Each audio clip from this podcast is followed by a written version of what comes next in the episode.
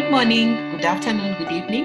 It's your host as always, I'm Vivian Atakos, and I'm excited to welcome you to yet another episode of the Sweet Potato Genetic Advances and Innovative Seed Systems podcast, SweetGAINS. Today we are joined by Kwame Ogero, who is a scientist specializing in building sustainable seed systems. Kwame is based out of Tanzania. We will be discussing innovations within the seed system, going by the topic, innovation at the last mile. Welcome, Kwame. Let us get into the discussion. Seeds are vital to farmer productivity. Can you share with us some of the obstacles that farmers face in accessing quality seed? For a long time, there's been a disconnect between farmers and upstream sources of quality seed. Either farmers are not aware of those sources, and also, even when they are aware of those sources, the distances between the two are huge. So you find that maybe a research station that is producing quality seed is in a city which is two hundred kilometers away from where the beneficiary farmer is. So the farmer will not be able to reach and get that quality seed. We have a challenge of farmers not being aware of the benefits of quality seed, especially in terms of increasing yield. Also, they are not aware of uh, the new improved varieties that are coming out of uh, the research pipeline. Therefore, farmers keep recycling what they have, even when it's already infected by diseases. Maybe we can delve deeper into that. When they use material that is infected, what does this mean for their productivity?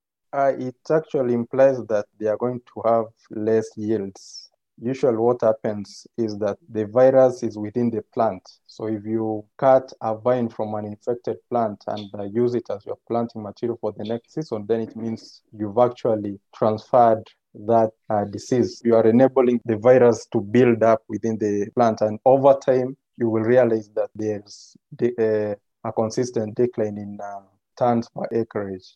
And that brings me to the mission of uh, the International Potato Center. It is dedicated to developing improved varieties of sweet potato. Why is it important to breed varieties that are suited to local preferences and conditions?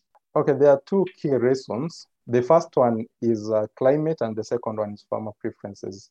Uh, different places have different climatic conditions, uh, including rain patterns, you know, humidity, temperature, and all these affect how the crop is going to grow. Therefore, it is important to come up with varieties that can do well in the target areas.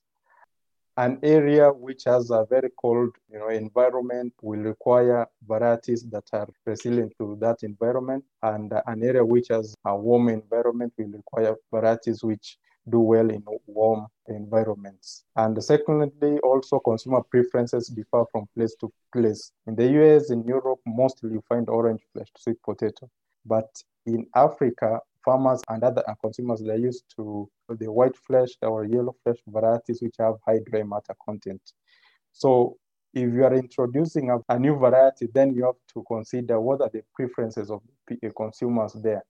If it's something which is new and you know maybe it is more beneficial, then you have to sell it or you have to market it uh, so that people can appreciate uh, the new added benefits, even though they didn't prefer them in the first place. Just taking note of the different varieties that have been bred for different areas and different preferences, how do we as the International Potato Center make this seed readily available to the farmers? We have to build strong delivery systems by partnering with the national agricultural research systems in different countries, because in the end of the day, these are the, the main people on the ground. So far, C I P has been strengthening the capacities of various stakeholders in production of quality seed, all the way from pre-basic seed, which is early generation seed, to quality declared seed, which is produced at farmer level. And in doing this, we have partnered with national agricultural research systems, for instance, in eleven countries, to strengthen capacities for sustainable early generation seed production. These countries have business plans and revolving funds, and majority of them can cover recurrent costs. So this is one way of ensuring that is that sustainable production of quality seed, even when there's no project support. In addition, we have uh, built capacities of different types of farmers to produce basics and quality declared seed. These are down the chain, medium to large scale farmers who are producing basic seed. So they get the basic seed from uh, the research stations, and then they produce basic seed, which then goes down to select smallholders who produce quality declared seed. And this is what goes to uh, root producers. And uh, by doing this, you actually even reduce the distances that are traveled to access quality seed. Just in general, why would each of those steps be important? Yes, these steps are for quality purposes, and there's quality and the cost, because you expect that the quality of uh, seed is very high at upstream level, at E G S level. For instance, if I can maybe take you through what how maybe the production of quality seed and delivery is organized in the, in the seed system. So first of all, you have the breeders doing the breeding work. And then uh, the breeders develop an improved variety. Once that variety is released, it needs to go to the farmers. So the first stage in the seed system is that this material has to be tested for viruses. And then uh, if it's infected, then it's cleaned up. From there, it goes through tissue culture multiplication. And then from there, it goes into the screenhouse, where further bulking up is done as pre-basic seed. And this is done at the National Agricultural Research Station centers or uh, private tissue culture laboratories. From pre-basic seed, it goes down to basic seed, which is now produced by the National Agricultural Research Centers, or it can be produced by commercial seed producers, farmers who have the capacity to produce at a large scale. And then from there, it then goes down to another level of farmers who now do what is called production of quality declared seed. When you look at uh, those classes, and when you look at uh, seed standards that are enforced by the regulatory bodies in different countries, at pre-basic level, there is actually zero tolerance for viruses. But then as you go down to basic, tolerance level for different things like maybe viruses, you can do maybe five percent tolerance. As you go down, you expect that the quality is kind of uh, going down also, but systems have been put in place to ensure that actually quality does not have an impact in productivity at farm level. Maybe sticking with quality issues and going back to the farmer, how do these farmers perceive quality? That's a good question. Farmers, because they've interacted with the crop so much, they understand when they see a declining yield. Because viruses are the key disease constraint in sweet potato production, and farmers are able to identify the virus symptoms, and they can actually tell you that next time if I'm going to pick uh, planting material from this plot, I will not pick uh, plants which are, you know, have this and these types of symptoms. They actually relate yield decline with uh, poor seed quality, and because of that, if they are going to recycle planting material from their fields, they know how to select clean or what they perceive to be clean planting material. One of the bottlenecks in the seed systems we know is also the distance that these farmers that you're speaking about have to travel in order to access quality seed. Could you tell us how your work is helping to bring more quality seed to these remote places?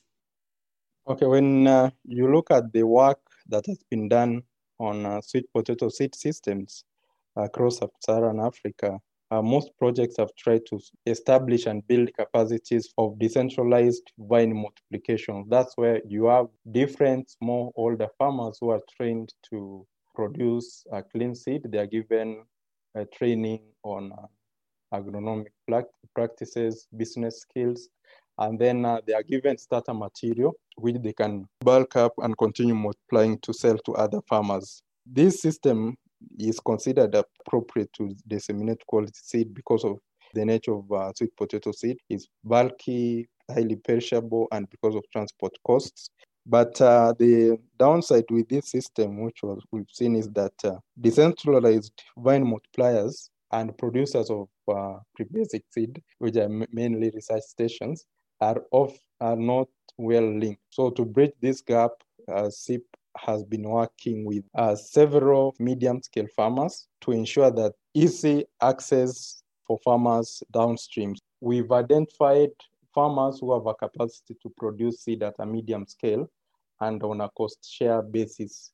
they can act as an interface between the decentralized seed systems downstream and uh, the upstream sources of uh, you know, pre-basic seed. And the reason why we do this through a cost-sharing approach is to ensure ownership and su sustainability. If C I P is supporting the farmer maybe fifty percent, the farmer has to chip in fifty percent. So that way the farmer has put in his own resources. And uh, in the end of the program or in the end of the project, that production of clean seed can continue. Okay, that's great. And I think it also ensures or brings in an aspect of sustainability, which is also important. Maybe still sticking with that same item on access to quality seed. From your work with farmers, do you find that they are actually willing to pay for this quality sweet potato seed? You know, when you talk about willingness to pay among farmers, you have to consider so many factors. This ranges from socio-cultural factors, locations, and uh, the commercial nature of the crop in their areas. For instance, starting with the socio-cultural uh, norms, there are places where they've been used to sharing seed without monetary exchange. There are some places where it's actually very difficult to change that practice. But there are some areas where you find that uh, there's a very long dry period between two sweet potato seasons where there's no rain completely. And any farmer who has a leftover crop, uh, vines, will lose it. So when the rains come, only those farmers who have access to lowlands or they are near rivers or lakes and where they can have some, at least some water, they are the only ones who are able to conserve seed, which means that the rest of the community have to rely on these few farmers to get uh, seed to plant. So in those areas, you'll find that farmers are actually buying uh, seed. And also there are areas where sweet potato is more commercial. You find that farmers have a certain target market uh, where they sell their roots. So in those instances, the farmers ensure that they actually have very good quality seed. And if they don't have enough, they will go and buy it. But, uh, you know, with awareness creation on the benefits of quality seed and uh, also with uh, increasing awareness among farmers on, uh, you know, yield decline through recycling of seed, we are starting to see some increased willingness to pay, even in areas where it was never practiced to buy seed. That brings me to my next question on maybe partnerships, and perhaps you had alluded to it earlier uh, when you spoke about the National Agriculture Research Systems. So how do partnerships with such institutions, these government institutions, how does it help to maintain seed standards? A fully sustainable seed system actually will depend on a government's willingness to invest and proactively promote production and use of quality seed. So you can actually look at it from two perspectives. There's the production part, and also there's quality assurance. So when you look at the production part for vegetative crops, is the National Agricultural Research Stations, which are actually at the forefront of producing and ensuring that farmers have access to quality seed, because the private sectors are shied away from uh, vegetative crops for a long time because of the unique challenges. And then when you look at the other hand, when it comes to quality assurance, is the government that comes up with policies, uh, regulations, and standards that govern pro- production, dissemination of uh, quality seed. So that means actually the government authorities, those producing and those in charge of quality assurance are brought on board at all times. And that also ensures that there is ownership of all these processes by the governments. So what is SweetGAINS' main contribution to accelerate the adoption by smallholder farmers of new sweet potato varieties in Uganda and Tanzania?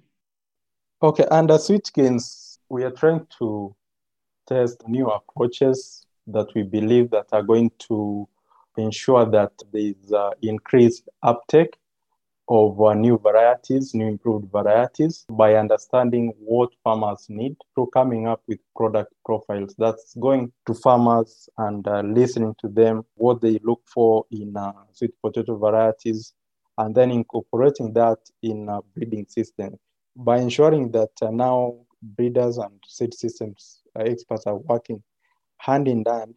It means that we'll be able to uh, achieve our goal of ensuring that uh, there is high adoption of improved varieties that are coming out of uh, uh, the research institutes. This is important because uh, seed systems experts are working hand in hand down with the farmers. We get the feedback from the farmers, what they want or what they don't want. And then if we can give this uh, feedback to our uh, breeders, then it means it's being, that one is uh, being taken care of. It means that uh, by the time a variety is about to be released, we've already started doing cleaning and production of quality seed before the release date, so that if a variety is released today and farmers can have uh, enough seed from tomorrow, so that uh, when a variety is out as a seed system person, I don't have again to go and do a demonstration uh, trials with farmers to you know to showcase the the added benefits of that variety. What advice do you have for other organizations that are looking to strengthen the local seed system? Ensure that you engage all the stakeholders. This is very crucial. Listen to the farmers, listen to extension officers, listen to scientists, communicate, because we all have a common goal. By communicating, you are able to know who is doing what and in which area and what is missing. That way, we avoid duplicating efforts, and uh, it helps in terms of aligning goals and objectives. We might be having uh, maybe different short-term objectives, but the long-term goal is the same.